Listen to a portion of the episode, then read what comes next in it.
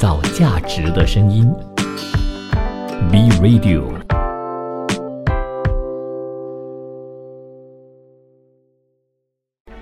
从在地走向国际，从新视角观望世界，从吉隆坡看天下。你好，欢迎收听九月二十二日星期四的《长吉隆坡看天下》，我是 Kim 碧琴。首先，一起来关注美联储的消息。那大家都知道哈，在星期三的时候呢，美联储就将基准利率啊。上调七十五个基点，并且有暗示说将会继续在远高于目前水平的呃这个水平上呢再次加息。那为了降低接近上世纪八十年代初以来最高水平的通货膨胀率，美联储将联邦基准利率上调至百分之三。到百分之三点二五的区间，那也是二零零八年初以来的最高水平。这一次呢，也是美联储连续第三次上调零点七五个百分点了。而这个消息公布了之后呢，美国股市就是大跌，道指大跌超过五百点，纳指跌幅达到百分之一点八，美元指数呢更是上涨至一百一十一上方啊。那交易员们呢就非常的担心了，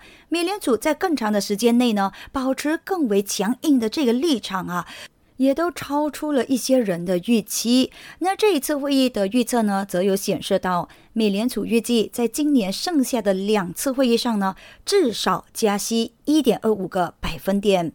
那美联储的主席鲍威尔在会后的新闻发布会上呢，他是这么说的：他的主要信息，呃，是自 Jackson Hole Economic Symposium 以来都没有改变呢。也就是呢，联邦公开市场委员会下定决心将通货膨胀率呢降至百分之二，他们也将会继续保持下去啊，直到这个任务完成为止的。而个别成员预期的点阵图就有显示到了，到二零二四年呢才会有所降息。那鲍威尔和他的同事呢，在最近这几个星期啊，都有强调哦，明年不太可能像市场预期一样那样的降息的。而市场人士呢，就有表示到，投资者必须在短期之内啊承受风险，这是一个痛苦的决定来的。但是呢，从长期来看的话呢，一切都会恢复正常。随着美联储在过去四个月连续第三次加息七十五个基点，市场参与者应该在找寻着一些掩护哦，来抵御这即将到来的风暴啊。对于为了遏制这美国通胀，然后美联储不顾对世界的影响，连用加息这个猛药呢？啊，有着“末日博士”之称的纽约州立大学经济学教授努里尔·卢比尼呢，他却认为说。美联储既要避免硬着陆，又想实现百分之二的通胀率呢，将是不可能完成的一个任务来的。他说啊，即使是普通的衰退，标普五百指数呢，也可能下跌百分之三十。如果出现真正的硬着陆，那么美股呢，恐怕会重挫百分之四十。卢比尼因为预测二零零七到二零零八年的美国房地产泡沫破灭啊，所以在这之后呢，他就获得了博士呃末日博士的这个称号啊。彭博社就有报道说啊，他发出警告说到呢，美国乃至全球都将会在今年年底呢陷入漫长而惨烈的经济衰退，可能会持续到二零二三年全年。他表示，那些预计美国将会出现轻微衰退的人，应该看看企业还有政府的高负债率。随着利率上升以及偿债成本增加，有许多僵尸机构、僵尸家庭、企业、银行、影子银行将会死亡的。那到时候呢，就会看到谁到底是在裸泳当中。美国广播公司就有到报道说啊，近这几个月来呢，美联储实施一系列激进的加息举措，是试图要通过减缓经济增长速度和抑制这需求来遏制这物价上涨。但是这种的做法呢，有可能会让到美国经济呢陷入衰退的，然后呢也导致了数百人是失业啊。那利率上升，令到美国股市腹背受敌。另外一方面呢，《华尔街日报》有提到美联储加息的另外一个副作用的时候，就说到了加息举措啊可能会拖累了企业利润，股票投资者的愿意呢也将会受到限制的。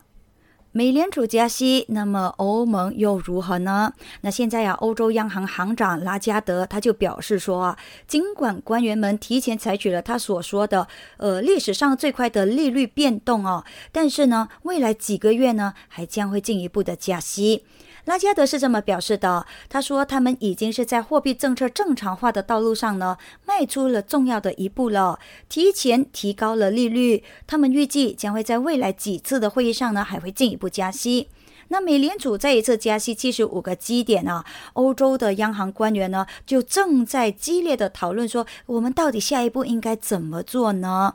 尽管他们一致都认为啊，需要采取进一步行动来控制创纪录的通胀，但是啊，在能源价格飙升、将欧洲经济推向了衰退之际呢，在采取哪一种程度的行动更合适？那这个问题呢，仍然还存在一些呃分歧哈。欧洲央行管委会的成员，也是爱沙尼亚央行行长马迪斯穆勒呢，他就敦促了呃欧洲央行啊，采取足够有力和果断的行动啊。他表示呢，目前的利率仍然还是远远不到限制欧元区经济扩张的水平，也就是呢，即便七月加息五十个基点。再加上这一个月加息七十五个基点之后呢，借贷成本从历史水平来看依然相对的比较低。而其他欧洲央行的官员呢，也是发出了类似的鹰派论调啊。欧洲央行的副行长路易斯·德金多斯他就表示到呢，欧洲经济放缓本身是不足以遏制着消费价格的。而西班牙的央行行长啊，叫做科斯，他就说到哦，欧洲央行将会继续加息，但是呢，同时也要强调紧缩步伐取决于遏制通胀预期，并且呢，降低能源领域外的价格涨势的能力才行呢。再看看亚洲日本啊，那日本央行在国内通胀加速的情况之下呢，哇，很厉害，他们现在仍然还是坚持维持将利率在最低的水平，而这当然不用说了，肯定啊也就加剧了这一个全球第二大主权债务市场的流动性的压力了。那媒体汇编的数据就有显示到啊，日本政府债券不同期限的买卖价差至少是达到了自三月份以来的一个最高水平。那交易员呢，正在等待着日本央行在星期四公布利率决议。与此同时呢，流动性啊也出现了枯竭。日本央行长期坚持着呃宽松政策和其他央行提高利率以遏制这通胀加速的做法呢，正在越发背离啊。而这种呃政策的差异呢，已经将日元汇率呢推到了二十四年的低点了，并且它同时也推高了日本进口商品的价格，而这也引发了市场对于日本央行将不得不调整政策的猜疑啊。三菱 UFJ。Morgan Stanley 证券的证券策略师鹤田启介呢，他就表示到哦，市场参与者其实有两种的想法，那他们赞同日本央行的说法，但是呢，也认为啊，日本央行有很多理由来支持呃调整的政策，而这种情况呢，就造成了不确定性了，并且呢，也导致流动性恶化。日本债券的市场流动性恶化的进一步证据呢，也就是啊，十年期基准日本国债星期二至六月以来呢，是首次没有任何的交易，而这也推高了比呃比较长期的债券的风险溢价。那么二十年期的日本国债收益率呢，就升至了二零一六年一月以来的最高水平。那我们一直以来呢，都知道啊，呃，阻碍着经济发展有很多很多的因素嘛。但是啊，Kim 从来都没有想过说哈，肥胖率的问题啊，也将会阻碍着经济发展的。那这里呢，就有一个研究显示到啊，到了二零六零年呢，不断上升的肥胖率呢，将会对世界经济造成百分之三点三的国内生产总值的损失，从而呢，也减缓了低收入国家的发展啊，并且呢，使人们难以过上健康的生活呢。根据报道啊，全球有接近三分之二的成年人呢，现在是超重和肥胖的，而他们预测呢，这种的情况到了二零六零年的时候呢，将会达到四分之三。而目前的情况造成了全球百分之二点二的 GDP 损失，预期增幅最大的是资源匮乏的国家，中国、美国还有印度呢，绝对啊就是损失最大的国家哈。中国的损失呢达到了十万亿美元呢，美国损失二万五。千亿美元，印度则是八千五百亿美元。而经济受到影响最严重的国家呢，就是阿联酋，肥胖造成的损失占了该国 GDP 的百分之十一。那大家可能就会问说，哎，到底是为什么会造成损失呢？呃，这个研究其实也分析了，主要是由医疗费用构成的直接损失，还有过早死亡以及生产力损失造成的间接损失啦。创造价值的声音。B Radio，欢迎回来，还是继续来关注各国最新的财经消息。那柬埔寨三年期政府债券呢，在星期三的时候就发行了。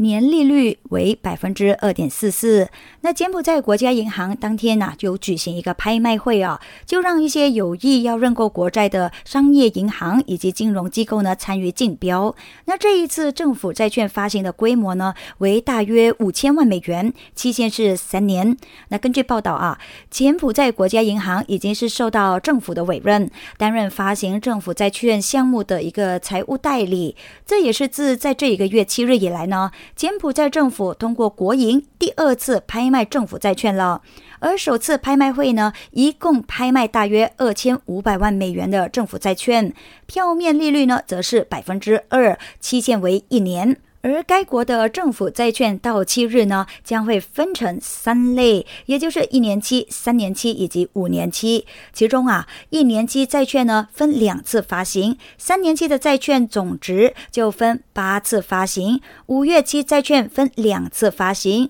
那为了鼓励认购呢，柬埔寨政府啊向投资债券的国内外投资人提供了一种税务奖励啊，当中呢就包括了减免买卖债券预扣税百分之。五十，以及豁免缴纳资本利得税，从二零二二年二月开始，为期三年。诶，其实这一个举措还真的是挺吸引人的哈。那柬埔寨政府就表示了，筹资债券所得大部分呢，将会用来推动了疫情后的经济复苏。另外呢，也将会用来发展技术以及数码基础设施啊。而在上个月呢，总部位于在新加坡的东盟以及中日韩宏观经济研究办公室发布的报告呢，就有指出到，早期解除防疫限制措施，带动了恢复国内社会经济的活动的，而强劲的外部需求支持着柬埔寨二零二二年上半年的经济复苏。随着经济呃恢复啊，以及新冠疫情有所好转，柬埔寨政府呢将政策重点呢重新转向有助于提高经济长期增长潜力的结构性改革。转个焦点啊，那今年上半年呢，币圈可以说是爆发了很多次的大地震哦，稳定币呢也变得好像。不那么稳定了，而近期美国针对数码货币就起草了一个最新监管的法案啊，呃，稳定币监管时代或许即将到来了，呃，或者是我应该这样子说，已经是悄悄的来到了。那美国众议院金融委员会呢，就起草了一项方案，就要求大多数稳货币仅和现金或者是现金类的证券挂钩。并且呢，为州监管机构更好的监管非银行稳定币发行部门创造了一条途径，加大了稳定币的注册难度。而这个法案一旦通过的话呢，这就表示着说啊，市值超过一千五百二十亿美元的稳定币呢，是正式被美国纳入到监管范围。但是预计呢，年内这个法案落地呢，可以说是无望哦。BTIG 政策研究主管 Isaac 呢，他就表示到啊，众议院金融服务委员会呢，关于稳定币的法案最有可能在明年落地。按照国会呃这个美国国会会议的日历来看的话呢，极不可能在今年落地的。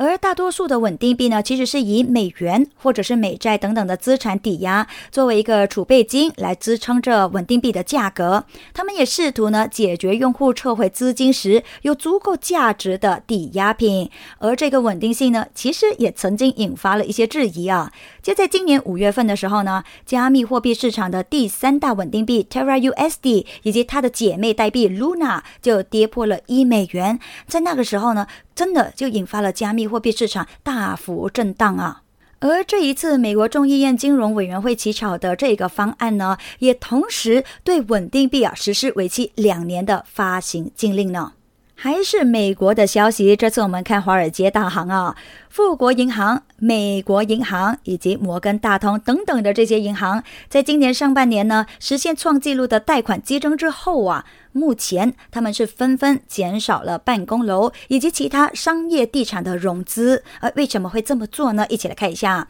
那根据知情人士的透露呢，包括了 Morgan Stanley 以及高盛集团在内的美国的最大的几家银行，已经变得越来就越挑剔了。他们也收紧了借款的条件啊，同时也减少了新发放的商业地产的贷款。那这种回落的部分原因呢，就是因为客户的需求是有所减弱，以及对利率飙升的担忧。那在某些情况之下呢，加强监管呢，其实是发挥一定的作用的。根据美国联邦存款保险公司的数据呢，在截至六月三十日，美国各银行在办公室、酒店、工业还有其他非住宅地产方面的贷款敞口呢，大约是二点八万亿美元。那富国银行就计划缩减他们住房抵押贷款的部门，而这个贷款规模则是一千五百五十亿美元，是最大的商业地产的贷款机构啊。而摩根大通贷款规模则是一千零六十亿美元，美国银行的贷款规模是六百四十亿美元，位居在第三。美国银行的发言人 Bill Hardy 呢，他就表示到啊，当有贷款需求的时候呢，该行会继续为客户提供支持的。美国银行的贷款呢，在二零二二年的上半年是有所激增啊，以至于最近的下降呢，就变得非常的明显了。商业房地产投资银行以及经纪公司 Is There Secure 总裁叫做科宁伯格啊，他就指出了，今年下半年呢，来自大型银行的贷款啊，可能会比今年上半年就下降百分之五十那么多。再看看中国以及台湾，那中国的经济疲软呢，是正在让台湾的出口商们呢，可以说是吃着苦头啊。与此同时呢，全球放缓以及地缘政治紧张局势升级，也都对这一个亚洲科技重地产生了一定的影响。那八月份呢，台湾外销订单和七月份呢，可以说是持平的，有接近五百五十亿美元的新订单的金额。是比去年啊十二月顶峰的时候呢下降了大约百分之二十，这个就表明说了这个需求啊是有所降温呐。那订单就是未来需求的一个领先指标嘛，大家都知道哈。九月份呐，来自中国以及香港的订单就减少了超过百分之二十五了，就表明说出口以及公司收入呢可能还会继续的走弱。从 iPhone 的制造商红海精密，到到食品以及饮料巨头中国旺旺，还有台湾最大的一些公司，在公布了利润报告的时候呢，都表达了增长之忧啊。那提到了中国的供应链瓶颈，还有需求放缓等等的问题呢，也都让大家是觉得说，哎呦，真的非常的担心。那么这种谨慎的展望呢，就表明说了，全球经济放缓呢，已经是开始啊，对台湾等等的这一些地区产生。生了切实的一些影响的。这两年来啊，受益于官兵疫情所引发的需求，台湾在全球半导体供应链当中发挥着一些关键的作用。新展集团的经济学家他就表示到啊，如果中国经济哦仍然低迷，而且呢重新开放持续推迟的话呢，那也将会给到台湾外贸呢带来非常大的压力。在电子。化工以及大宗商品相关的领域呢，台湾出口商啊，仍然还是高度依赖着中国的市场的。而台湾对到中国以及香港的出口总计啊，就占到了总出口的百分之四十左右啊。那尽管中国八月有显露出一些回暖的迹象，但是呢，在防疫限制的政策，如房地产呃往下滑，还有出口增速放缓，以及一些短期不利因素的压力之下呢。经济啊仍然还是处于一个比较艰难的处境啊。再来，根据新加坡联合早报的报道呢，在过去两个星期，全球最大的大豆进口国中国，从阿根廷就订购了多达三百万吨的大豆啊。那么这个数字呢，是接近中国去年全年从阿根廷的大豆进口量。二零二一年的时候呢，中国就从阿根廷进口总计大约就是三百七十五万吨的大豆，而目前呢，美国大豆呢是正在处于一个在收获的阶段，阿根廷降价出货的这个举措呢，可能也会严重冲击市场对到美国大豆的需求的。那路透社在这之前呢，就曾经有一个报道说啊，中国海关的总署呢，最新发布的数据就显示到，中国八月份从巴西进口大豆六百二十五万吨，远低于去年同期的九百四十万吨。天气恶劣导致巴西大豆产量以及出口是有所减少，价格高企，也都限制了中国对巴西大豆采购的兴趣哦。那么中国企业呢，就开始转向一些美洲其他的大豆产区。那到底啊，阿根廷是有设出了一些什么样的举措，令到这个中国的企业呢，对阿根廷的大豆啊是那么感兴趣呢？下节回来告诉您。创造价值的声音，B Radio。欢迎你啊！再次留守着傍晚六点到七点钟的《从吉隆坡看天下》。你好，我是节目主持人 Kim 碧琴。那这一档节目当中呢，我就会和大家一起来聊一聊，呃，所有的事情哈，任何影响到经济的事情，我都会和大家来分享的。比如说环境啦，一些企业啦，呃，车企也好啦，呃，半导体也好啦，能源企业也好啦，因为这几个啊，都是最近哈非常 hit。啊的一些话题嘛，对不对？那现在呢，我们就继续来说到刚刚阿根廷的大豆哈，它有些什么样的吸引力呢？可以让到中国企业呢去订购他们高达三百万吨的大豆呢？一起来看一下啊。那天气恶劣导致了巴西的大豆的产量还有出口呢，都是大大的减少了，而价格就变得高起喽。那也限制了中国对巴西大豆采购的兴趣啊。所以呢，中国的企业就开始转向美洲其他大豆的产区了。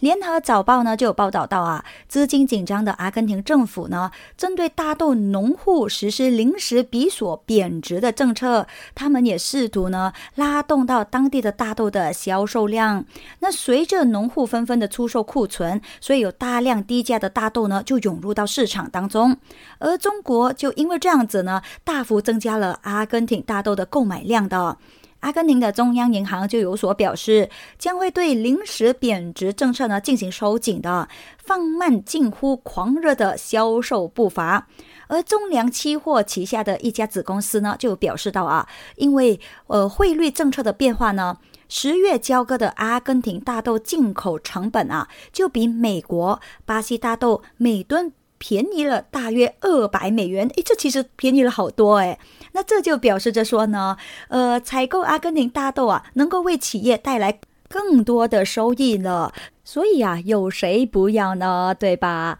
另外一点呢，就是根据阿根廷的布宜诺斯艾利斯时报的报道呢，因为拉尼娜等等的极端天气事件的发生啊，所以巴西、美国的收成呢，也可能会令人失望的。还是粮食的消息，不过呢，就转个焦点呢，一起来看一看欧盟地区啊。欧盟统计局就有公布了一个数据，有显示呢，八月份欧盟地区的面包价格就比去年同期平均上涨了百分之十八，而这呢也是欧盟统计局自二零一七年十二月开始统计这个数据以来的最大涨幅。换句话，现在呢真的不能够和大家说啊，没有钱的时候啊吃面包过日子咯，就 OK 了咯。现在连面包都很贵呀。根据报道呢，匈牙利以及立陶宛两国的面包价格涨幅就是最大的，分别呢达到了百分之六十六以及百分之三十三。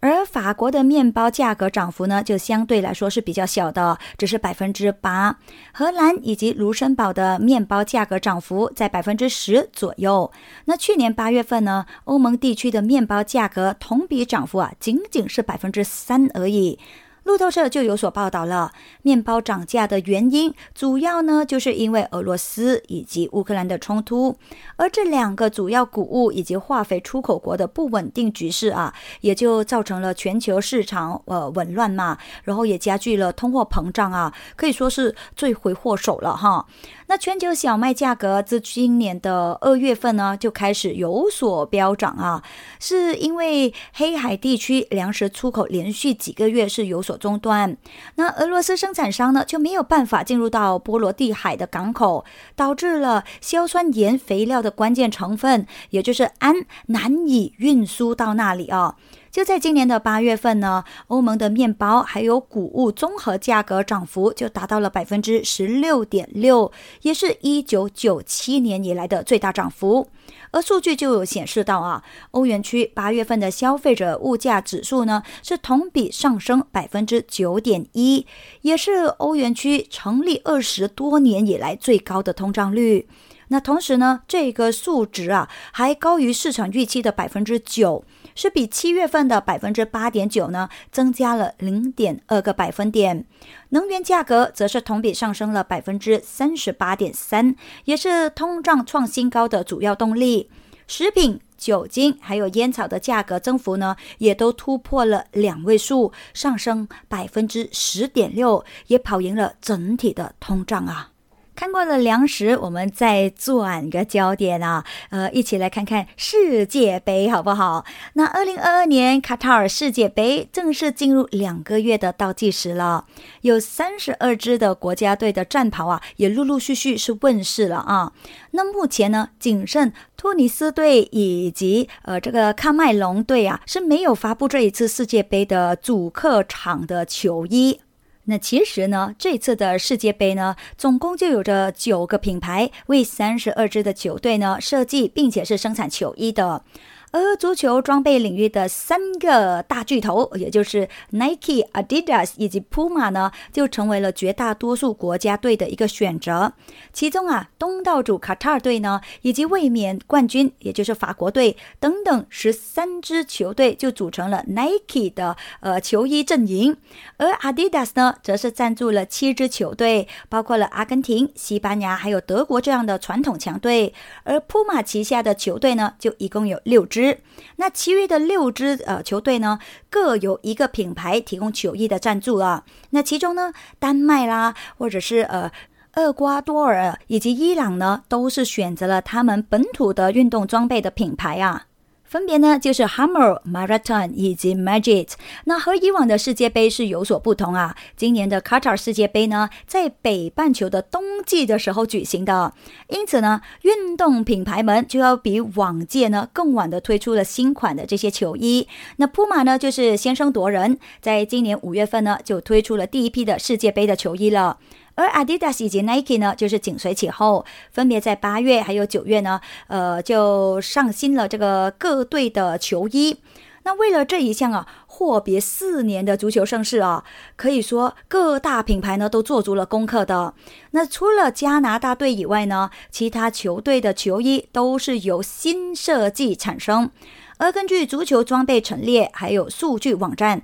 Football Kit Archive 关于世界杯新款球衣喜爱度的投票结果，那法国还有墨西哥的客队球衣呢，就各自成为了 Nike 以及 Adidas 阵营受欢迎的代表了。诶，其实我也非常的期待，因为其实，嗯，或许大家不知道，阿 K 也是蛮喜欢看世界杯的，也都有呃，以前他小的时候呢，和爸爸一起坐在那里哦，哇，看看这些呃足球帅哥们啊。除了他们的球技之外呢，我更喜欢看他。们们的这种运动精神，哈哈，有没有让你大掉眼镜呢？哈，呃，欢迎你啊，对我来多更多的认识哈，欢迎你赶快去 follow 一下我的 IG KYM 零三零三，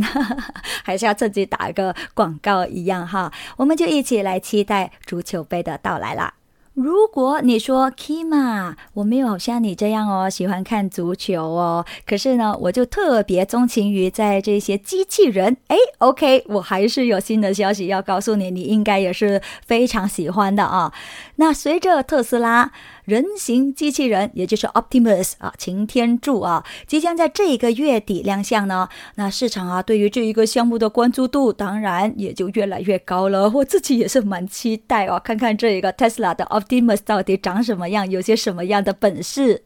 根据特斯拉最新的招聘启事显示到啊，特斯拉已经在大量的招聘这个 Optimus 相关的岗位啊，它的自动驾驶团队呢也会参与其中的。那么根据消息，Elon Musk 呢也正在制定一个雄心勃勃的计划，要在德州的工厂里呢部署啊数千个 Optimus 的机器人呢，并且呢最终特斯拉计划在全球范围内呢部署到数百万个呃这个擎天柱的机器人。就在九月三十日的人工智能日上呢，Tesla 将正式公布他们这个 Optimus 项目的原型机。那当然，Elon Musk 在这之前也曾经透露到啊，Optimus 的生产呢可能会在明年的时候才开始的。不过呢，在 Optimus 正式亮相的前夕，有不少的机器人专家、投资者还有分析师却并不抱太大的期待哦。那专家们首先的质疑点呢，啊，有质疑的哈，就是在于啊，目前在整个工业领域已经有不少的专项机器人是投入使用了。那么 Tesla 要如何证明它在工厂、家庭还有其他的任何地方使用通用机器人的成本是一个合理的呢？那再来就是专家们预计了，Elon Musk 的机器人啊，可能能够在活动上展示基本的能力的，但是呢，这些机器人很难真正做到完全具备和人类一样的能力。美国宇航局旗下的灵巧机器人实验室呢，他就认为啊，事实证明了哈，自动驾驶汽车并不像任何人想象的那么的容易啊，在某一种程度上呢，人形机器人更是如此呢。创造价值的声音，B Radio。欢迎回来。在最近的一年的时间里啊，NVIDIA 英伟达呢，可以说日子并不好过哈。那相比起去年底的高点呢，NVIDIA 的股价现在呢已经是腰斩接近一半了，市值仅仅是剩下三千七百七十四亿美元。早在今年三月份的时候呢，NVIDIA 就瞄准了汽车芯片的业务，预测汽车部门营收今年呢将会出现拐点的。在当地的时间九月二十日的晚间呢，NVIDIA 在二零二二秋季 GTC 大会上啊，就发布了最新的车载芯片。因为呢参数过于强大，那 NVIDIA 就索性呢直接把它命名为 Tor，也就是雷神。那相比起公司去年发布的芯片 Alton，Tor 的 AI 算力呢是提升了一倍的。也是 Tesla FSD 芯片的十四倍，那可以同时满足自动泊车、然后自动驾驶、车机。仪表盘以及驾驶员监测等等六重汽车算力的需求。那 NVIDIA 的 CEO 啊黄仁勋呢，他就表示了，Tor 芯片呢是为汽车中央计算架构而生的一个产品啊。NVIDIA 对于 Tor 的芯片的愿景呢，就是用它来取代目前汽车的单独芯片，它可以帮助车企呢降低成本的呃这个生产的成本啊。那目前来看呢，NVIDIA 推出的智能汽车的芯片呢，已经成成为了车企的一个重要部件了。以 NVIDIA 发布的 Orin 芯片为例子啊，已经呢就是被魏小李、百度和自己等等的多家中国车企使用了。那相比起一些汽车，NVIDIA 的立名之本游戏却没有那么得意。在过去啊，游戏业务呢几乎是 NVIDIA 最主要的营收板块嘛。即便在上个季度被数据中心超过，游戏业务呢也占了。总营收的四成以上，但是呢，就在刚刚过去的二季度，NVIDIA 的游戏业务收入啊，就降至了二十点四亿美元，营收占比呢，也都跌至了三成，并且呢，NVIDIA 给出的三季度指引当中，游戏业务的收入呢，还将会继续下降呢。那以下呢，就是好几则和汽车相关的消息啦。跑车制造商 Lotus，那前称就是呃这个莲花集团嘛，可是现在呢，就是叫做路特斯集团。他们旗下的科技公司路特斯科技呢，就表示到说啊，已经完成了最新一轮的融资，业务估值是四十五亿美元。那路特斯集团呢，就是由浙江吉利控股集团以及马来西亚 Etik Automotive 一共一起拥有嘛，那分别呢就持有百分之五十一以及百分之四十九的股权。路特斯科技就表示啦，将会把融资所得呢用在产品创新，还有发展全球分销网络。在二零二一年，外媒就报道了，路特斯科技呢就希望说啊，在当年年底前呢，可以筹集四亿到五亿美元的资金，而融资后呢，估值是五十亿至六十亿美元。就在九月二十一日，路特斯科技呢就证实了完成的是同一轮融资，但是呢就没有透露啊融资金额还有参与的投资者。路特斯计划在今年年底开始生产他们首款的电动 SUV，并且呢，在明年二零二三年初开始交付。那目前呢，还有报道有说到哦，路特斯目前呢正在考虑啊，在英国、美国或者是中国上市。不过呢，公司首次公开募股，也就是 IPO 的发行规模还有估值呢，仍然还是有待确定啦，并且呢，还没有决定说真的是否会进行 IPO。公开的资料呢，则有显示到啊，路特斯是一家有着七十四年历史的世界非常著名的跑车还有赛车的生产商，曾经一名莲花跑车，总部呢就是位于在英国的 Norfolk。而旗下的代表车型呢，就包括了有 Elise 啦、Evora 啦、Emira 啦等等啊。而在一九九六年呢，马来西亚汽车制造商宝腾集团，也就是 Proton 呢，就宣布了收购路特斯集团的股份。二零一七年的六月份的时候，浙江吉利控股集团。和马来西亚多元重工业集团呢，就签署了最终的协议，收购了 DRB Hicom 持有的宝腾汽车百分之四十九点九的股份，收购了路特斯集团百分之五十一的股份。那所以呢，路特斯就进入了呃吉利控股集团的体系当中啊。再看看另外一个非常著名的跑车，呃，也就是保时捷。那有一位啊，参与保时捷上市的呃管理人呢，他是这么向大家表示到啊，投资者对保时捷首次公开募股的认购需求呢，非常的强劲啊，甚至呢强劲到啊是超过了保时捷的发行总额。根据了解呢，保时捷计划通过 IPO 筹集九十四亿欧元的资金。在开始接受 IPO 认购申请的几个小时之后呢，该公司就获得了足够多的投资者的认购。那保时捷定于在九月二十九日在法兰克福证券交易所呢正式的上市。那面向私人还有机构投资者的股票认购期呢，就是在九月二十日的时候开始啊，并且呢持续到到九月二十八日。德国、奥地利、瑞士、法国、意大利，还有西班牙的私人投资者啊，都可以认购股票的。那么，有一位接近保时捷 IPO 的消息人士就表示了，保时捷七十六点五到八十二点五欧元的股票价格区间。在市场上呢，很受欢迎啊！来自美国、欧洲和亚洲的需求都非常的广泛。不过呢，就有消息人士补充到呢，现在要了解零售需求还是为时过早呢。那另外一方面呢，即使投资者啊已经是宣布认购百分之四十的新股了。其中，卡塔尔投资局就认购百分之四点九九的新股，阿布扎比的 ADQ 将会投资三点五亿欧元，普信集团和挪威主权财富基金将会各投资七点五亿欧元。而保时捷这一次 IPO 的总收益啊，预计将会达到一百八十一到一百九十五亿欧元，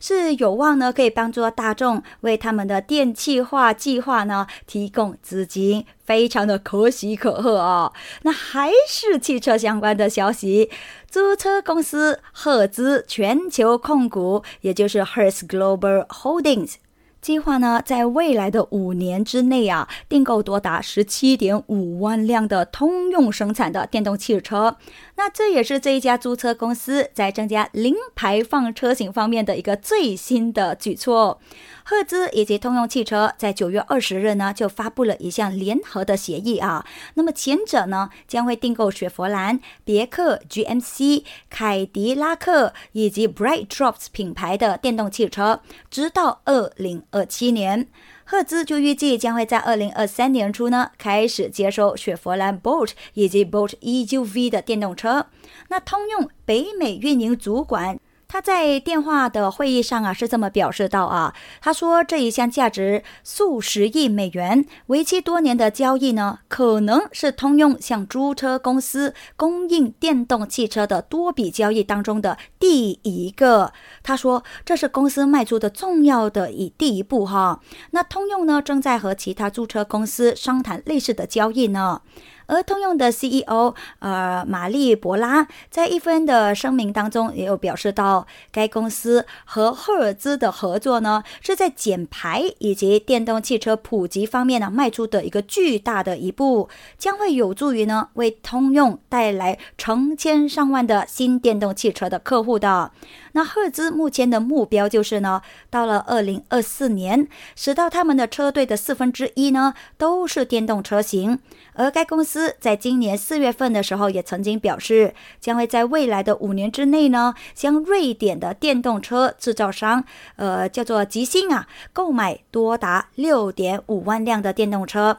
二零二一年的十月份的时候呢，赫兹则是宣布，呃，将会向特斯拉购买十万辆的电动车，而其中大部分呢，则是 Model Three 的车型。通用以及 Hertz 呢，就表示啊，双方之间的交易呢，将会涵盖着多种的车型的，包括了紧凑型以及中型的 SUV，还有皮卡以及豪华车型。再来啊，和大家分享一下呢，有关于德国政府和 Uniper 能源集团达成了一个协议啊，他们将会呢斥巨资来购买该集团股份，并且呢使它变成国有化。